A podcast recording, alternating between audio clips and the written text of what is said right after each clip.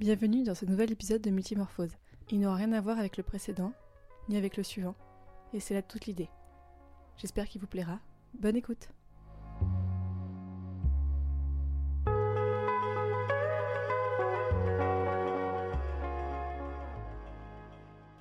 Bonjour à toutes et à tous, je m'appelle Fanny, et pour cet épisode de Multimorphose, je vais vous proposer une interview de ma grand-mère. Oui, parce que je fais ce que je veux, c'est le but de ce podcast, on peut vraiment faire ce que l'on veut. Donc c'est ce que je fais. Vous allez entendre donc ma grand-mère, Mimi, enfin elle s'appelle Huguette de son vrai nom. Elle m'a raconté ses souvenirs donc dans les années 30, 40, 50 et puis quand elle a rencontré mon grand-père. Donc il y aura parfois des petites réflexions qui peuvent paraître un peu choquantes pour aujourd'hui, mais c'est vraiment à replacer dans le contexte de l'époque. J'espère que ça vous plaira. Bonne écoute. Voilà, tu as tous les modèles. Tu fais un petit plateau avec tout ce que tu veux.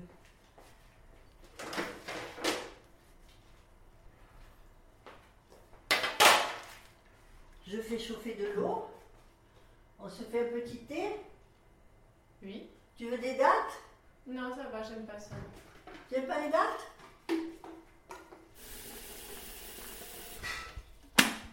Dans la maison de ma grand-mère, on entend la rue, on entend les travaux autour, on entend les mouches qui volent, on entend même le réveil, mais là je l'ai un peu enlevé parce que sinon ça cassait la tête.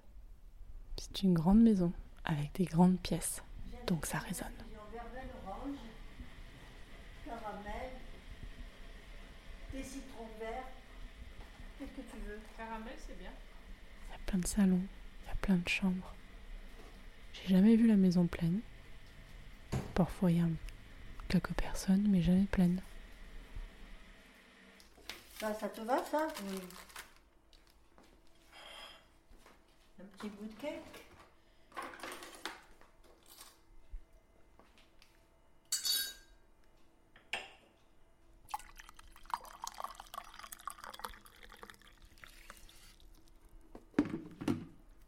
Je m'appelle Huguette euh, Marinari. J'ai 80, bientôt 6 ans, 86 bientôt. Et voilà, et je suis née à Saint-Rémy de Provence. Et ça fait combien de temps que tu vis au Maroc? Depuis 1958. Est-ce que tu peux me raconter ton enfance? Oh ben tu sais, je suis pas restée longtemps à Saint-Rémy de Provence parce que mes parents, euh, euh, à l'âge de, de 3 ans, 2 ans, 3 ans, on est parti habiter Marseille. Et puis voilà, et puis donc j'allais à l'école. On habitait en, banlieue de Marseille, ça s'appelait les Camouins, du côté où, où Pagnol avait ses souvenirs d'enfance aussi. C'était c'était très beau. Et j'allais à l'école là-bas, voilà, jusqu'au certificat d'études. Tu te rappelles de Marcel Pagnol ou tu l'avais, tu t'étais à son époque ou pas du tout? Bien sûr. Euh, euh, je, je suis même allée voir un jour le tournage du Spoons. C'était tout près de là où j'habitais. Ça s'appelait Eour. Et l'épicerie euh, de, du Spoons, elle est restée très très longtemps. Je crois même que qu'elle existe encore. Et donc tu as vécu la guerre à Marseille? Oui, oui, oui, j'ai vécu la guerre à Marseille. Et ben, c'était très di- difficile parce que on n'avait rien. Et puis, euh, il y avait les, les Allemands. On avait très peur d'eux. Et on faisait tout ce qu'on pouvait pour, euh, pour pouvoir euh, manger parce qu'il n'y avait rien.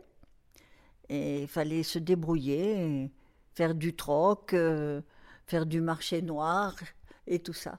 Et on avait, bien sûr, on n'avait rien du tout. On n'avait pas de, de, de tissu, on n'avait pas trop de vêtements, on trouvait rien. Et un soir, mon père, il avait beaucoup neigé ce soir-là, et mon père est arrivé avec un manteau. Un manteau qu'il avait prélevé sur un Allemand qui était complètement ivre dans la neige, en- euh, complètement euh, tombé et tout ça. Et donc, euh, il lui a enlevé le manteau. Et il- l'a apporté à la maison. Ma mère, elle a tout de, tout de suite décousu. On l'a teint en bleu marine et la couturière m'a fait un très beau manteau. C'est ce qui était un très beau manteau chaud parce que le tissu était très bien. Mais à l'intérieur de la doublure, il y avait le tampon de l'aigle et de la croix gammée qui n'est jamais parti à la teinture. Et j'avais ça, et c'était un grand secret, et il fallait que je, fasse attention de ne, pas le ré- répéter à personne. Et quand mes amis me disaient Oh, tu as un beau manteau, je disais Oui, ma mère, elle a eu des points. Parce qu'on on achetait tout avec des points. Les trucs alimentaires, les tissus, les chaussures, tout, tout, on avait des points. On nous donnait des espèces de petits timbres, des petits tickets, et dans un carnet. Et quand on achetait quelque chose, on nous prélevait les points. Mais comme on n'en avait plus, euh, j'ai dit, ma mère, elle a, pu avoir des points. À l'époque, il y avait la Gestapo qui, venait arrêter les Juifs. Et ma, tante, qui habitait euh, au centre de Marseille, dans une cour, il y avait beaucoup de, voisines. Elles se parlaient de l'une à l'autre dans, les fenêtres et tout. Et un jour, il y a la Gestapo qui est arrivée parce qu'il y avait une famille juive et il y avait une, une maman avec un petit bébé, tout petit. Quand elle a vu que la Gestapo allait la- l'arrêter, elle a jeté son bébé dans un placard. Il n'a pas, il n'a pas pleuré parce qu'il a été étourdi. Et quand elle est partie, les voisines ont vu qu'elle partait toute seule sans son bébé, donc elles ont compris. Elles sont allées vite chercher partout et elles ont fini par trouver le bébé. Ce qui fait qu'elles ont élevé cet enfant, chacune euh, un, petit moment, euh, un jour, deux jours. Elles prenaient chacune de temps en temps le bébé. Et c'est comme ça que, après la libération, je suis allée un jour chez ma tante, parce que je ne connaissais pas cette histoire. Je suis allée chez ma tante et j'ai vu ce petit garçon qui avait grandi et, qui lui dit Bon, au revoir, tata. Alors moi, je dis Mais c'est quoi ça? Je ne connais pas, j'ai pas ce cousin, je ne le connais pas. Et là, ma tante m'a raconté l'histoire. Son père, le père de cet enfant, a été vivant parce qu'on a été le prévenir. Il s'est caché. Et les autres enfants à l'école aussi. Ils ont, ils ont été pris dans des familles. Et c'est comme ça que c'est seulement la mère qui a été. Bien sûr, elle n'est jamais revenue. Oh, tu sais, il y a eu tellement de choses pendant cinq ans. C'était quand même. euh, il y a eu beaucoup d'anecdotes, beaucoup de choses. Par exemple, euh, les enfants, on les fouillait pas parce que, en plus, la police française euh, faisait, c'était pas des gentils. Et voilà, et quand on faisait des, du troc et du marché noir pour pouvoir survivre, ils te fouillaient et ils te prenaient les, les denrées que tu avais pu te, te te procurer. Ils te les prenaient. C'était confisqué, soi-disant. Donc, euh, les enfants, comme on les fouillait pas, on envoyait beaucoup les enfants faire les courses.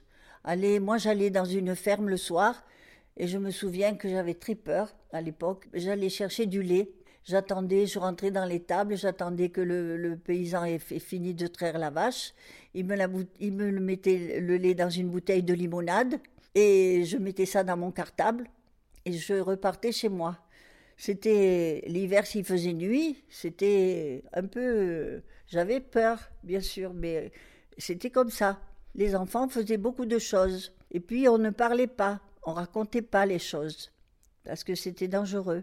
Et voilà, et puis de temps en temps, euh, je me cachais dans les fourrés quand je trouvais une, patrouille allemande qui, passait par là, et on avait très peur. Bon, c'est vrai qu'ils auraient, jamais fait de mal à des enfants, mais on en avait très peur, c'est tout. Il y avait même des, Allemands qui trouvaient les enfants mignons et tout, ils voulaient leur, leur, leur sourire, leur parler, mais nous, on s'enfuyait dès qu'on les voyait.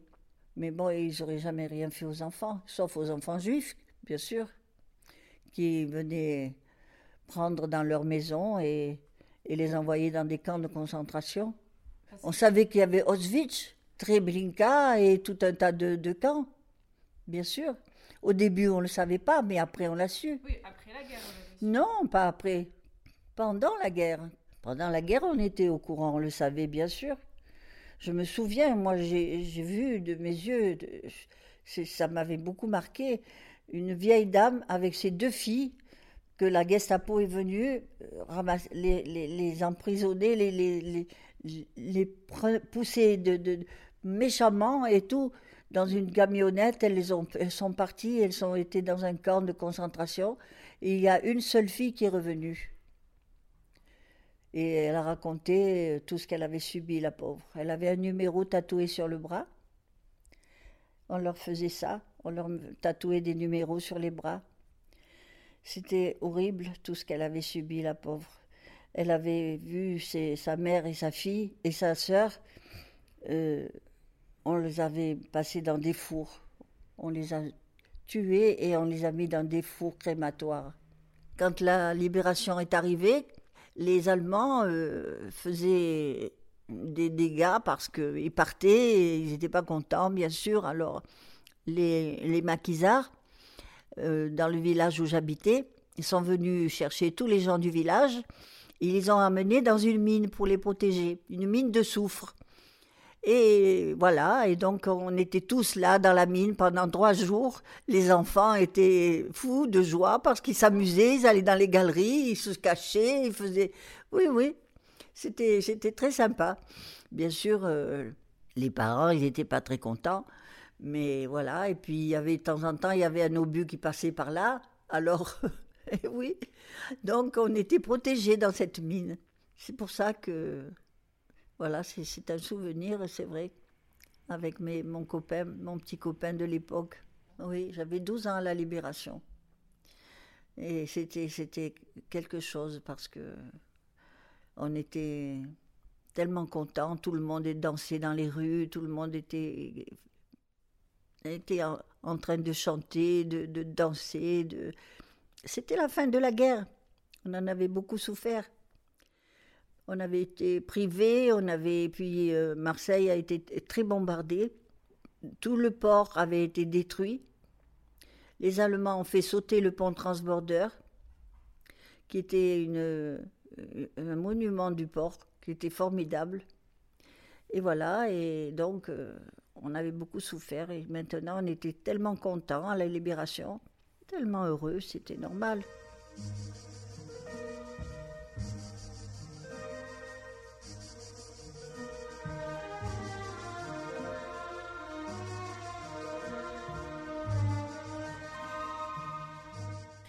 Après la libération, j'ai, je suis restée encore à l'école jusqu'au certificat d'études. Et puis, euh, je me suis trouvée, je voulais être styliste. Je voulais être styliste, donc j'ai trouvé une école, pas très loin de où j'habitais, et une école qui était gratuite. Une école où, on faisait tout, on apprenait la, la, couture, on apprenait la coupe, on prenait la mode, enfin on faisait des tas de choses. J'aimais beaucoup cette école. Malheureusement, mes parents étant donné qu'ils ont divorcé et qu'ils ne s'entendaient pas, et ils m'ont enlevé de l'école. J'en ai été très, très peinée, j'ai été très malheureuse d'avoir quitté cette école. Et on, a dû partir à Paris, ma mère et moi, parce que mon père était méchant. Mon père ne voulait pas divorcer, il, voulait nous, il nous a recherchés pendant un bon moment il ne nous a pas trouvés, on habitait Paris. Et malheureusement, il fallait se débrouiller, il fallait travailler, et là, je me suis ma mère et moi, on était, on faisait la bonne. Je faisais le ménage, je, m'occupais des enfants. Euh, euh, C'était une famille où il y avait deux enfants petits, donc je m'en occupais. Je les amenais à l'école, je les allais les chercher, euh, je leur donnais le bain, enfin je faisais tout. Je servais à table, je faisais tout ça. Jusqu'au jour où après on est revenu dans le midi, on est revenu. Moi je suis allée un peu chez ma grand-mère à Saint-Rémy. Et là, euh, là j'ai retrouvé mon père. C'était bien si tu veux, mais vivre un peu. Alors moi, euh, bon, quand mes parents ont divorcé à l'époque, la loi, il fallait vivre six mois avec le père, six mois avec la mère. C'était, c'était comme ça.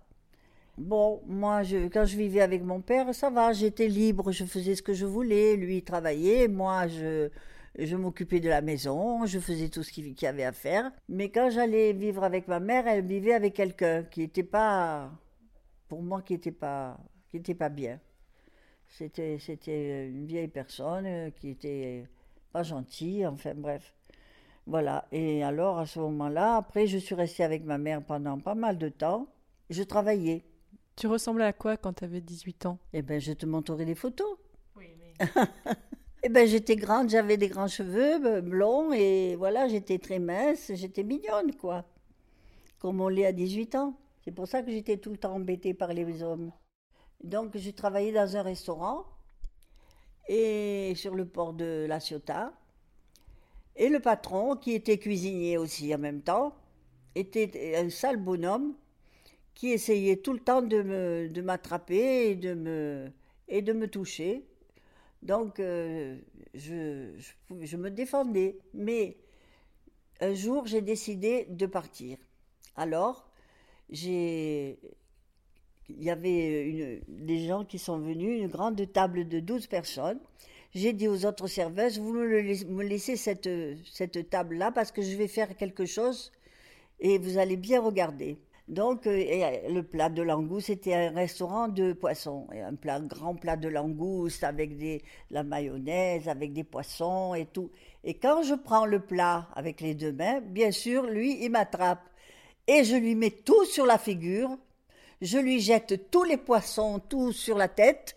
Et, et, et je lui dis, maintenant, je m'en vais parce que j'avais été payé la veille. J'ai dit, aujourd'hui, c'est gratuit ma, journée. Je vous la fais cadeau, ma journée. Et maintenant, vous allez dire à votre femme qui était à la caisse, pourquoi j'ai fait ça? Et je suis partie, j'ai enlevé mon tablier et j'ai parlé très fort que les clients, ils ont entendu. Et je suis partie. Et les autres serveuses, elles étaient contentes parce qu'elles aussi, elles étaient embêtées. Elles étaient très contentes. Et après, je les, ai revues, elles m'ont dit Oh là là, quelle histoire Sa femme et lui, ils ont, fait une bagarre, elle m'a dit. C'était formidable.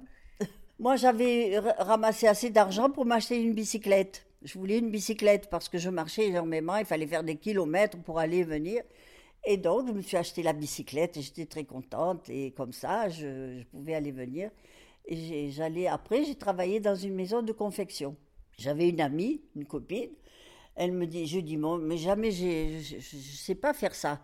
Elle me dit, ça fait rien, je vais te faire engager comme coupeuse. Tu dis que tu es coupeuse et moi, je t'apprends. Donc, je rentre, je suis engagée comme coupeuse. Il fallait faire des matelas de tissu et on dessinait le, le patron dessus. Et après, oh, oh, il y avait un, un truc électrique avec une roue devant qui coupait, qu'il fallait guider autour du, du patron pour, cou- pour couper le, vêtement. C'était des matelas de 12, de 12 épaisseurs. Mais bon, j'ai travaillé quelques jours là-bas, mais il y avait le fil qui, de la table. La table de coupe était très longue, très très longue, elle faisait peut-être 7-8 mètres. Et il y avait le fil qui courait sur le, la table en l'air et avec le, ciseau électrique. Et moi, j'ai pas fait attention, j'ai été distraite. J'ai coupé le fil, j'ai fait un court-circuit énorme, énorme, et bien entendu, on m'a renvoyé.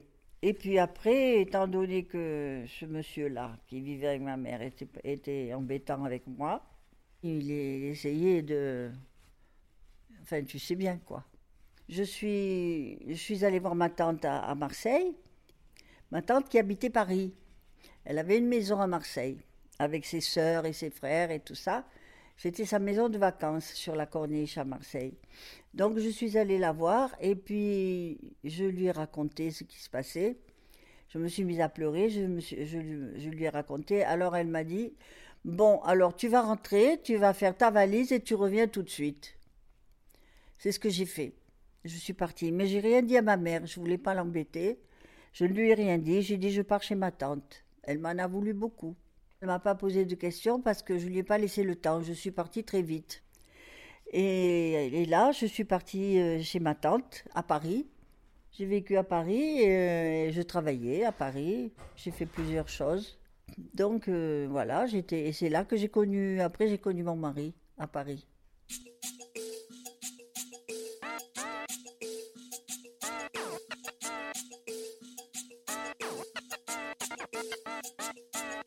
Quand tu étais à Paris, tu, m'as souvent parlé du Veldiv. J'habitais, euh, ma tante habitait en face le Veldiv. Et j'habitais longtemps avec ma tante. Le Veldiv, c'était euh, euh, une piste cyclable, si tu veux, avec des... C'était pour les sports. On faisait tous les sports là-bas, la boxe, le catch. Et il y avait une piste cyclable tout autour. C'était un grand édifice. Et il y avait à l'époque, ce qui existait, c'était les six jours cyclistes.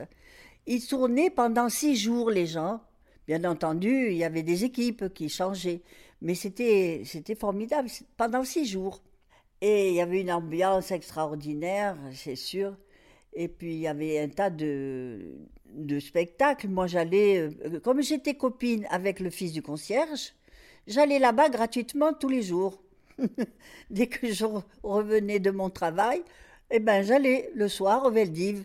Donc je voyais tous les grands spectacles, les, les Holiday on Ice, les, les Globetrotters, les Harlem Globetrotters, enfin, la boxe, le, catch. Et j'ai connu pas mal d'acteurs et d'artistes là-bas, enfin, dans le sport, quoi. Et il y avait un, un café qui, qui, qui s'appelait Routis. Il avait été champion du monde de boxe dans les années 30. Et il avait un, café, comme il était vieux maintenant, il avait un, bar où tous les champions venaient, tous les gens venaient jouer aux cartes chez lui, prendre un pot et tout ça. Donc c'est pour ça que je connaissais tout ça. Parce que ma, tante était très copine avec la femme de Routis. Donc euh, on allait là-bas souvent et c'est comme ça que je connaissais toute cette ambiance de, de sportif. C'était très sympa, très très bien. Malheureusement, le, le, Veldiv avait servi pendant la guerre à, ramasser tous les juifs. Ce qui, d'ailleurs, il y a un film là-dessus. Et comme c'était très grand, la police française, française, je dis bien, qui n'a rien trouvé de mieux que de parquer les juifs dans le Veldiv. Et donc, c'était, il y avait des milliers de personnes là des milliers de personnes en attendant d'aller dans les camps de concentration. C'était horrible, parce que les Allemands avaient dit oui, il faut arrêter les Juifs, mais les, Français ont fait du zèle, c'est eux qui ont, qui ont fait ça. Ils prenaient les gens dans les autobus et ils les déversaient dans le Veldiv. C'était horrible. Et ma tante, avec Madame Routis, ce que je ne savais pas, était dans la elle était dans la, dans la résistance française. tu le savais pas? Je le savais pas, bien sûr. Je ne savais pas ça. Mais j'étais pas encore chez elle à l'époque. C'était pendant la guerre. Donc euh, elle, euh, elle était dans la résistance. Elle a fait évader beaucoup de juifs du, du Veldiv avec Madame Routis la nuit.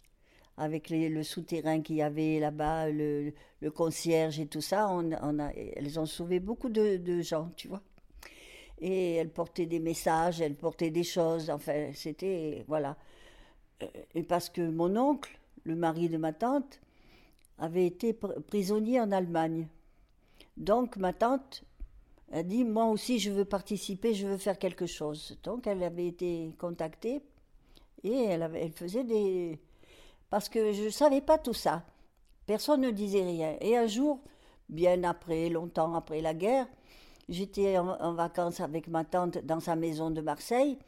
On faisait du rangement et il y avait des grandes boîtes, tu sais, où on met l'argenterie et tout ça.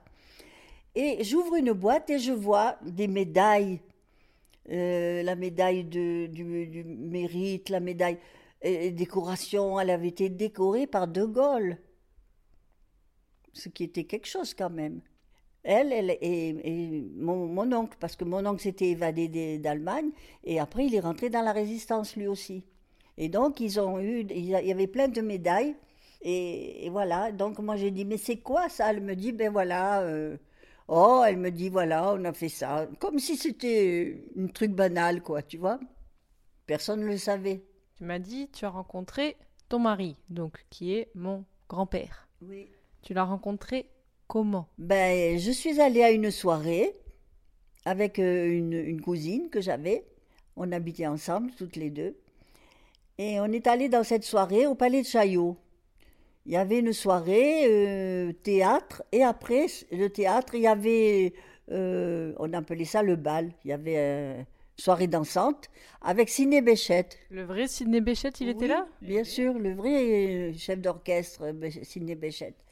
Et moi, j'ai dit, oh, super et tout. Et ma cousine me dit, oh non, moi, ça m'intéresse pas, je rentre. Je dis, ben, tu n'as qu'à rentrer, moi, je reste toute seule. Là, je veux, je veux absolument avoir euh, cette soirée. Donc euh, là, euh, tout le monde dansait. Et bien sûr, quelqu'un est venu m'inviter à danser. C'était mon mari. C'était mon mari après, bien sûr. J'avais euh, 20 ans, Et lui, il avait quel âge? 22. On s'est fréquenté pendant un bon moment. Et puis lui est, reparti parce que lui, il, était, il, il avait fini ses études d'énologie. Et il était à Paris pour quelques temps, pas longtemps, parce qu'il avait fait ses études à Dijon. Et il avait son diplôme et tout. Et il devait repartir au Maroc. Il était du Maroc. Oui, c'était un juif marocain. Donc il devait repartir au Maroc. Et alors il me dit, voilà, je dois repartir, mais je reviendrai. Je reviendrai. Il me dit pas euh, rien du tout. Euh, Je t'entends, euh, attends-moi ou, je voudrais te marier ou un truc comme ça. Non, il me dit rien. Et s'en va. Donc, de temps en temps, on s'écrivait, et puis deux ans passent pratiquement.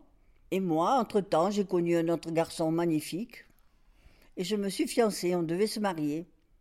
Il, était, il faisait 1m95, prof de gym, il était magnifique.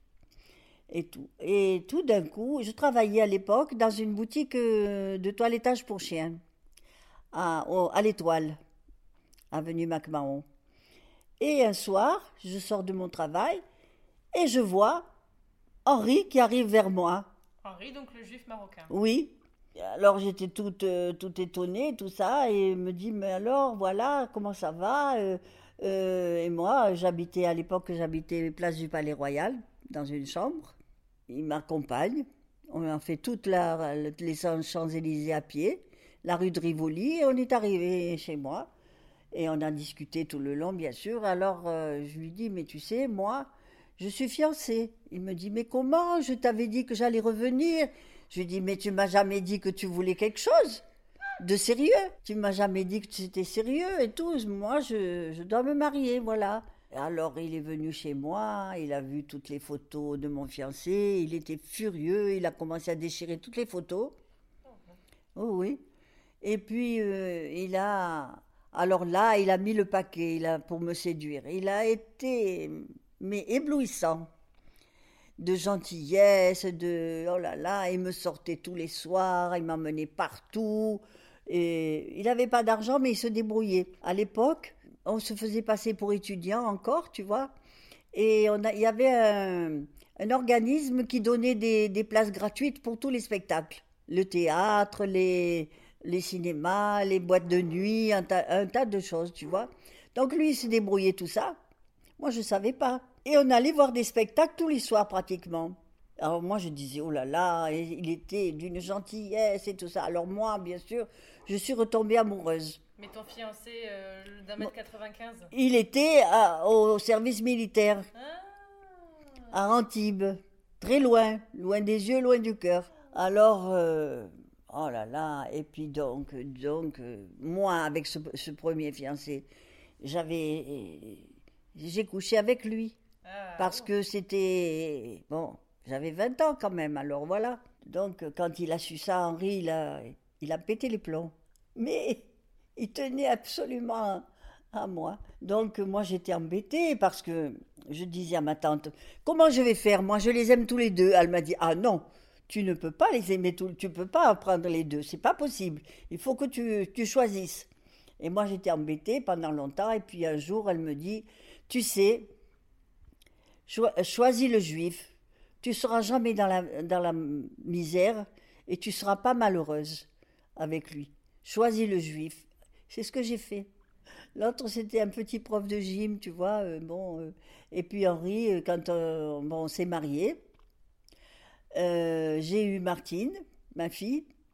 Elle avait. moi, j'étais malheureuse parce que lui, étant donné qu'il était étranger en France, il pouvait pas faire des, des, boulots. on ne le prenait pas pour faire des boulots intéressants. Il faisait que faire de la représentation. Alors, il partait en tournée dans toute la France pour vendre des machines à écrire. Donc, euh, je le voyais que le week-end.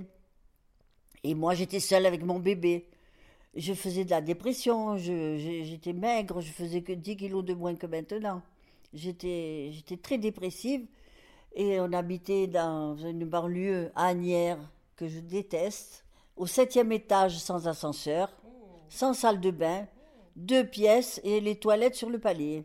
C'était l'horreur. Donc, euh, mon mari, enfin Henri, a vu que ça n'allait pas et tout ça.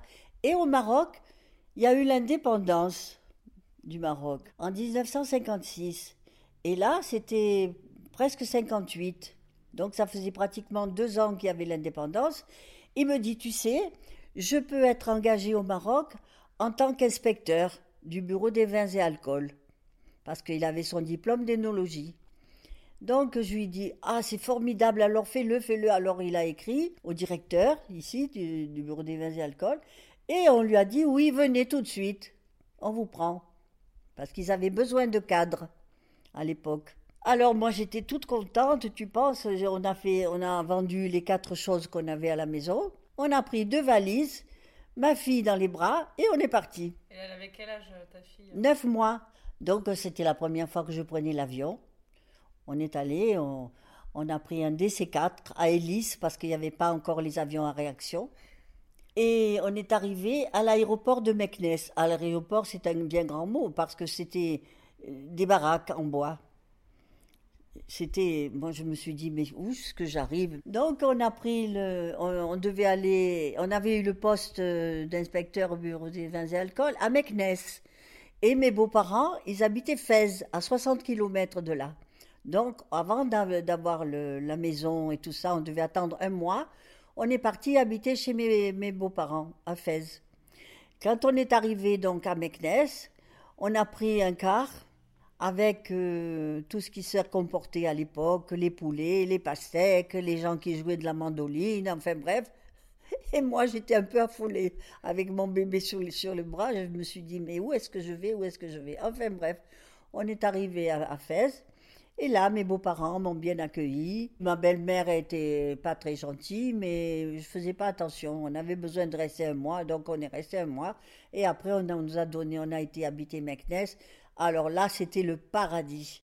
On nous a donné une villa avec un jardin immense où il y avait de tout, des fraises, des oranges, des, légumes, un jardinier à demeure et euh, tout le, haut de la, de la villa et le, rez-de-chaussée, c'était les bureaux. Donc Henri, il était sur place, il travaillait sur place. C'était formidable. Et là, euh, ma fille, elle était contente parce que après, elle a commencé à marcher et tout, c'était merveilleux. On était dans une belle villa. J'avais une bonne, j'avais un jardinier. Et aucune comparaison avec ce que j'avais vécu à Paris. Et des voisins très gentils. Des Marocains très, très gentils. Quand j'étais, j'ai dit en France, j'ai dit je pars habiter le Maroc, on m'a dit mais tu es folle, on va t'assassiner, on va te couper le cou. Et moi, j'ai jamais vu de gens aussi gentils qu'au Maroc. J'étais vraiment, vraiment bien accueillie et c'était pour moi c'était le paradis. Et depuis, je l'ai jamais quitté. La famille Henri, euh, bon, il y avait, c'était une grande famille parce qu'ils étaient six enfants, six. Ma belle-mère n'était pas une femme gentille, mais mon beau-père était adorable adorable. Donc quand c'était les fêtes, les fêtes juives, c'était très important. Il fallait de Meknes, on allait en voiture, c'était pas loin, 60 km, on allait passer les fêtes chez mes beaux-parents. Et puis bon, après, euh, Henri en a eu, a, été euh, transféré à, Rabat pour son travail. On lui a dit non, il faut venir maintenant à la direction, il faut travailler à la direction. Et lui, travailler dans un bureau, ça lui convenait pas du tout. Pas du tout, parce que là, il était sur le terrain tout le temps, en train d'aller d'une ferme à l'autre pour vérifier le, les, vinifications, tout ça, ça lui plaisait, ça. Mais dans le bureau, il se plaisait pas du tout. Ce qui fait que un an après, on a passé un an à Rabat, il a démissionné et on est retourné à Meknes. À ce moment-là, il s'est mis à son compte et il a fait du vin tout seul. Il, il achetait le raisin sur pied il louait des caves et il faisait le vin. Et après, il vendait le vin. Ça marchait très bien parce que ça marchait avec l'export. Et on exportait du vin à l'époque, beaucoup. Ça, nous a fait une bonne situation. Après quelque temps, il trouvait plus de caves à louer dans le, du côté de Meknes. Il les trouvait plutôt du côté de Casa. Alors, il me dit, tu vois, ça fait trop de trajets. Il faut mieux qu'on aille habiter Casa. Alors, on est venu habiter Casa. Entre-temps, j'avais eu un petit garçon, Patrick, Et donc, il avait, euh, quand on est arrivé à Casa, il avait deux ans seulement. Et donc, on est allé habiter à Beau Séjour dans une petite villa. Et voilà, les enfants, enfin, Martine allait à l'école dans le quartier. Patrick n'était pas encore scolarisé. Et toi, tu faisais quoi? Moi, je faisais, j'étais occupée toute la journée avec les enfants, le marché, la, la- le, Ouais, Tu travaillais pas je travaillais pas, je faisais de la couture pour moi, pour les enfants, parce que à l'époque on trouvait rien du tout dans les magasins. On trouvait pas des vêtements, tout ça. Eh ben, parce que il y avait l'indépendance qui n'était pas là depuis longtemps et avant il y avait rien. Tout venait de France. Donc euh, euh, moi j'allais acheter des tissus et je fabriquais comme je, cousais. Je j'avais acheté une machine à, coudre. Et je faisais tous les petits costumes pour Patrick, les robes pour Martine. Je faisais tout. Je faisais, tout pour moi et pour les enfants. Et voilà, et donc, euh, alors Patrick avait 4 ans. Ah oui. Alors il y a eu, en Israël, il y a eu la guerre des six jours. Et donc tous les juifs du Maroc partaient. Ils, allaient, partaient, ils se sauvaient, ils avaient peur. Je ne sais pas pourquoi, parce que les, Marocains, ils ne se sont jamais attaqués aux juifs. Et donc, euh, vraiment, c'était une psychose, tout le monde partait. Et toutes les maisons étaient à vendre pour trois francs six sous. Et donc, euh, il me dit, Henri me dit, écoute, maintenant, je vois que les maisons sont bon marché et tout, on va acheter une maison. Ah, ça, c'était une bonne idée. Alors, il me dit, alors on cherchait, et puis rien ne me plaisait. Alors, il me dit, bon, alors maintenant, c'est toi qui t'en occupes. Tu n'as qu'à t'en occuper toi-même. Donc, avec ma petite voiture, je sillonnais tous les quartiers, j'allais à droite et à gauche pour voir les maisons à vendre. Et puis, un jour, Henri me dit Tiens, j'ai vu, une maison à Indiab. Elle est très bien. Il faut l'arranger un peu, mais elle est très bien. Donc, moi, je vais là où il m'avait dit je, je- cherche la maison, je trouve la maison qui était ensevelie sous des branchages et des arbres et tout ça. Je dis Mais c'est quoi ça? Et puis, c'était loin. Il n'y avait pas toutes ces routes qu'il y a maintenant. C'était la campagne. J'ai dit, mais tu es fou, moi je veux pas aller habiter si loin. C'est trop loin. Je peux pas. Et puis c'est la campagne. Et puis cette maison, elle n'est pas bien. Tout ça. Il me dit, bon, alors maintenant, débrouille-toi. Donc, et je cherchais tout ça. Et un jour, je rencontre euh, le mari de Georgette. Dédé, le grand Dédé, le frère de Jacqueline.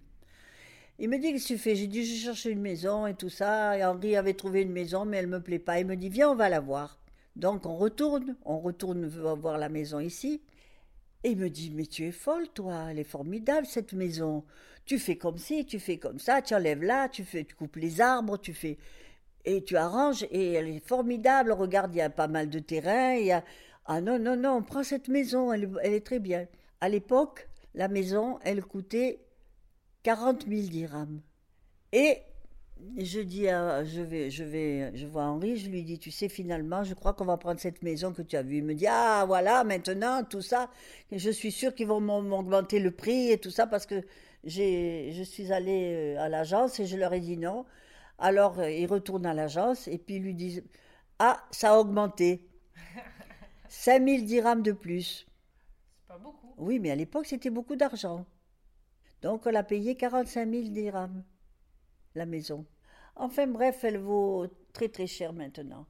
Donc, on a habité dans la maison, on l'a arrangée, on a refait les peintures, on a refait le, le carrelage, on a refait pas mal de choses, et on est venu habiter ici. Bon, à l'époque, il n'y avait pas l'étage. C'est après qu'on a fait l'étage, bien après, longtemps, longtemps après. Et en face de la maison, là maintenant où il y a toutes ces maisons, c'était une forêt, une forêt d'eucalyptus. Les enfants, ils allaient jouer au football là-bas. Ils allaient jouer et, et euh, comme ils avaient des animaux, ils avaient des petits cochons d'Inde et tout. Quand il y en avait un qui mourait, ils allaient l'enterrer là-bas. Ils faisaient l'en- les tombeaux avec des fleurs dessus et tout. Avec Nicole, la grande copine de Patrick.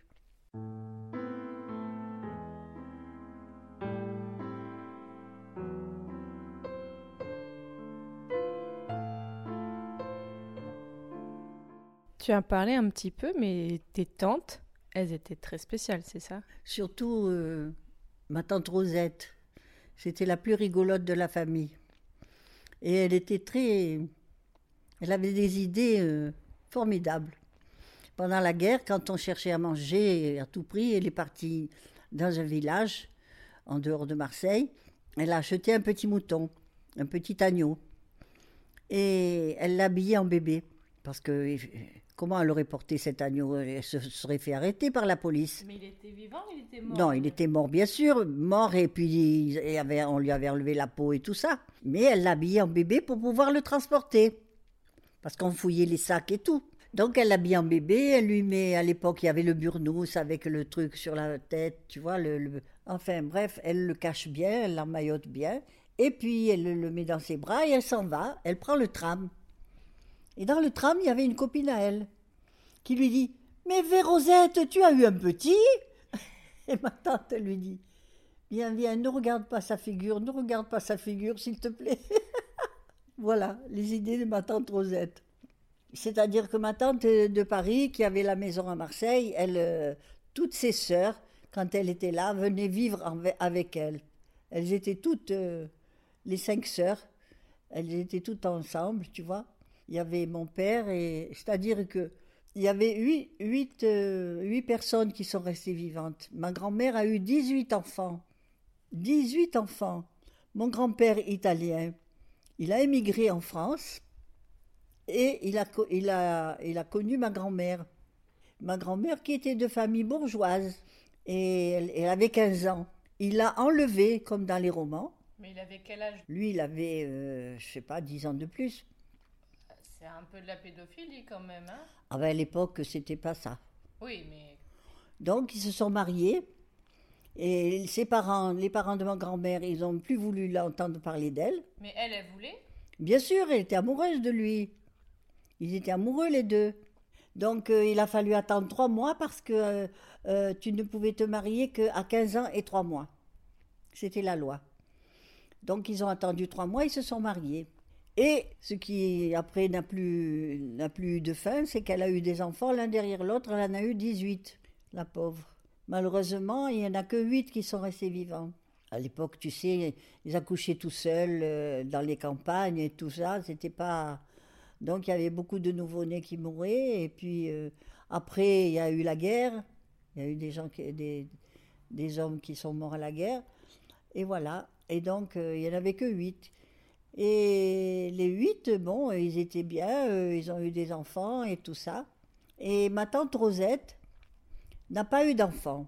Elle avait un mari qui s'appelait Adolphe. Mais comme c'était vilain, Adolphe, à cause de Hitler, on l'appelait Dodo. Alors Dodo, il avait une maîtresse à Salon. Et elle, elle avait appris, ma tante Rosette. Elle avait appris, elle a dit, je vais aller à Salon, je vais aller la trouver et je vais lui donner une raclée. Alors, dans la famille, on attendait, on disait, mon Dieu, qu'est-ce qu'elle va faire, qu'est-ce qu'elle va faire? Alors, le soir, elle, avait pris le, le car, elle est revenue le soir. Alors, on lui a dit, alors, qu'est-ce que tu as fait? Elle avait une tête triste et tout. Elle a dit, ben, j'ai pas pu lui donner la raclée parce que dans les bras, elle avait un petit dodo. Voilà. Elle était très sympa, vraiment.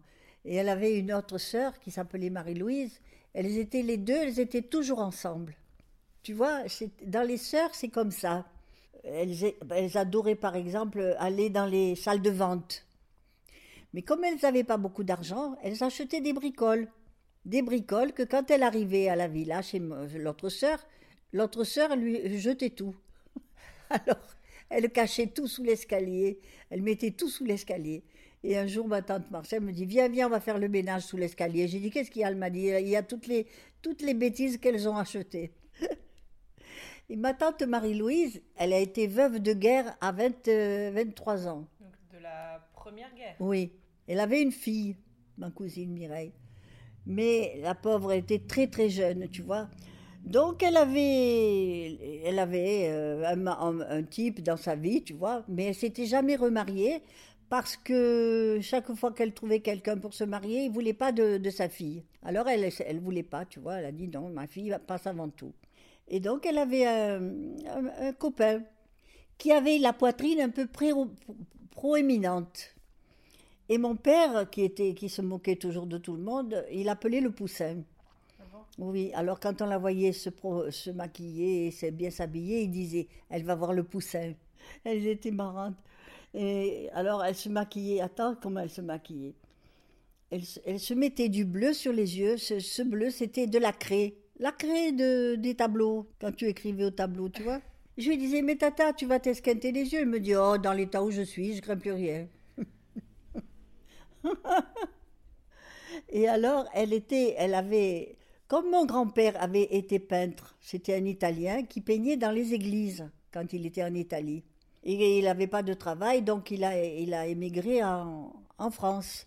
Mais en France, euh, il ne pouvait pas faire des tableaux ni peindre dans les églises, alors il peignait les maisons, il peignait les fermes et tout ça. Et il avait, euh, comme il avait que des filles au début, ma tante Marie-Louise, il avait habillé en garçon, coupé les cheveux et habillé en garçon, la pauvre. Et donc elle peignait avec son père pour l'aider. Ce qui fait qu'un jour, elle, quand elle a grandi, elle en a eu marre. Elle a dit Moi, ça y est, je peux plus m'habiller en garçon parce que les garçons qui travaillent avec moi, euh, ils pensent que je suis un garçon, ils font n'importe quoi et je suis très gênée, je veux plus. Alors, euh, voilà, elle a, cessé. Mais elle était très artiste. Elle avait pris ça de son père. Elle faisait des tableaux. D'ailleurs, ce petit tableau que tu vois là, c'est ma tante qui l'a fait, le tout petit bleu. Et elle prenait des bouts de carton, n'importe quoi, et elle peignait. Peignait, tu vois. À l'époque, il y avait des, des bouteilles d'huile, c'était des carafes. Et on appelait ça, cette, euh, cette huile, on l'appelait salador. Et elle, elle trouvait que c'était joli, ces carafes. Et euh, une fois que c'était vide, elle peignait dessus, elle faisait des, des fleurs, des tout ça. Et il y en avait plein, plein, plein. Et ma tante Marcel, elle voulait pas. Elle disait, c'est, je veux pas de tout ça. Elle les jetait. Alors un jour, euh, j'étais chez elle et je lui dis, tu peux me prêter une valise? Elle me dit oui. Alors elle va, elle, descend une valise. C'était plein de salador dedans. Plein. Une deuxième valise plein de salador. Toutes les valises pleines de salador. Elle a attrapé une rage, je te dis pas, ma tante, la pauvre. Elle faisait, ça lui faisait plaisir de peindre, tu vois, mais elle savait pas sur quoi le faire. Alors elle, elle- ce qu'elle trouvait, elle peignait dessus, des bouts de carton, des bouts de n'importe quoi. C'était très, elle était très artiste. Je l'aimais beaucoup. Et un jour, euh, elles ont été à la salle de vente, et puis euh, il y avait euh, une malle en osier, une grande malle. Et on dit voilà, mais qu'est-ce qu'il y a dedans? Ah, ça c'est la surprise. Vous achetez la malle, c'est la surprise. Voilà, elles ont acheté la malle pour rien du tout. Et elles ont pris la malle toutes les deux et elles sont parties. Et au coin d'une rue, elles se sont arrêtées, elles ont ouvert la malle. La malle était remplie jusqu'au bord de petits, de petits bonnets d'enfants en dentelle comme on faisait avant. Remplis, mais plein, plein, plein. Et ma tante dit, mais qu'est-ce qu'on va faire de tout ça? Et la sœur qui dit, mais on peut toujours faire des genouillères pour les footballeurs? tu, tu vois, elles avaient toujours la réponse à tout. Et elles vivaient ensemble dans la maison? Oui, mais chacune avait son, son appartement. Mais quand il y avait ma- leur sœur, elle vivait avec elle, pour rester en famille. Tu vois Et comme elles étaient toutes veuves, sauf ma tante de Paris, il n'y avait qu'un qu'un homme dans toute cette maison. Toutes les femmes, elles étaient veuves. Et ma tante Rosette, elle était, je te dis, elle était très drôle. Et un jour, euh, elle, a, elle a reçu une convocation d'un petit juge, là, de, de quartier. Donc elle y va, elle dit oui, c'est pourquoi? Il lui dit Madame Bizordi, vous reconnaissez avoir sorti de la poubelle après le passage de la benne Elle lui dit oui, monsieur le juge, mais c'est qu'elle passe tellement de bonheur. Et le juge qui lui dit Et à quelle heure vous voulez qu'on vous la fasse passer? Et c'est vrai, c'est authentique. hein. Mimi, tu me disais tout à l'heure, tu, tu avais du mal à te rendre compte que tu étais arrivée à 86 ans. Pourquoi ça, ça t'étonne tant que ça? Bah, ça m'étonne parce que c'est beaucoup, c'est vieux. Je pensais pas arriver à, à être si vieille. Qu'est-ce que tu veux? Il y a plein de gens qui meurent bien avant 80 ans. Et comme je dis, après 80 ans, c'est du bonus. Pourquoi c'est du bonus? Ben, bien sûr. Tu sais, avant, avant, les gens mouraient beaucoup plus jeunes. Voilà, c'est tout. Bon, c'est vrai que moi, j'ai eu une vie un peu tranquille. Mais c'est sûr que 86, ça commence à compter. De quoi tu es le plus fier? Ben, je suis fière de mes petites filles. Je suis très fière de mes petites filles. Pourquoi? Parce que c'est une, euh, c'est des merveilles. Je les adore et puis elles sont intelligentes et voilà, elles sont belles et, et voilà, c'est tout. On aime beaucoup plus les petits enfants que ses vrais enfants. C'est comme ça. Tout le monde te le dira. C'est vrai? Et on a surtout très peur pour eux. Ben, on a tendance à les protéger plus, euh, et puis voilà, surtout quand ils sont petits, on, a- on, on les couve, on, on voudrait qu'ils grandissent pas, et voilà. C'est vrai que j'avais très peur pour toi, et je, je- je- je t'aimais tellement quand tu étais petite que quand Marie est arrivée, je me faisais du souci, je me suis dit, pourvu que je l'aime celle-là aussi. Tu l'aimes finalement Oh oui, je l'aime autant que toi.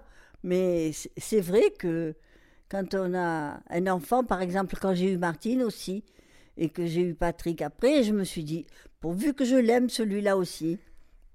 Mais je crois que autant on a d'enfants, autant on les aime. C'est vrai.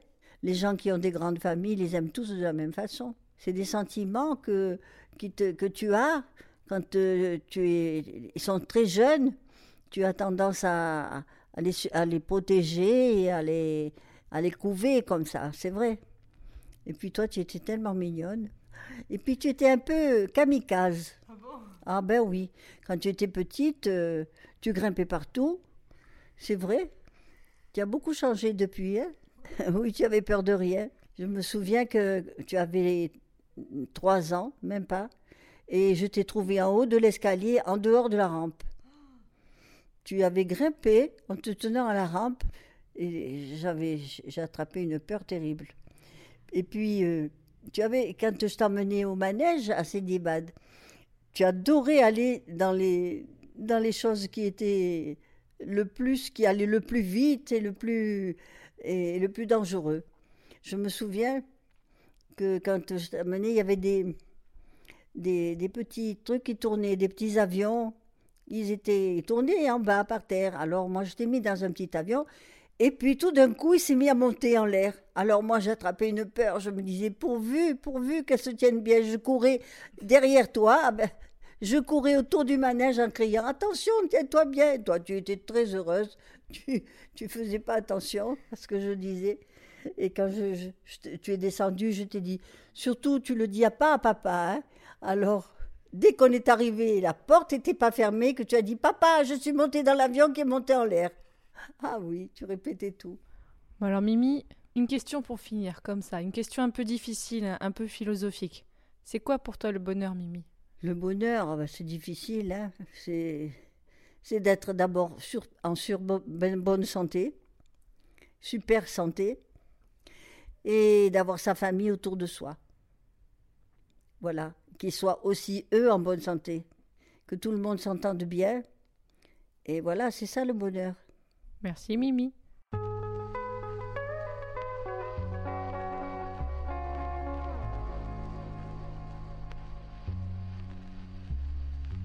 Retrouvez le podcast Multimorphose sur les applications de podcast, sur notre hébergeur Ocha, sur Twitter et Facebook, mais aussi et surtout sur le site de notre label Podcut à l'adresse podcut.studio.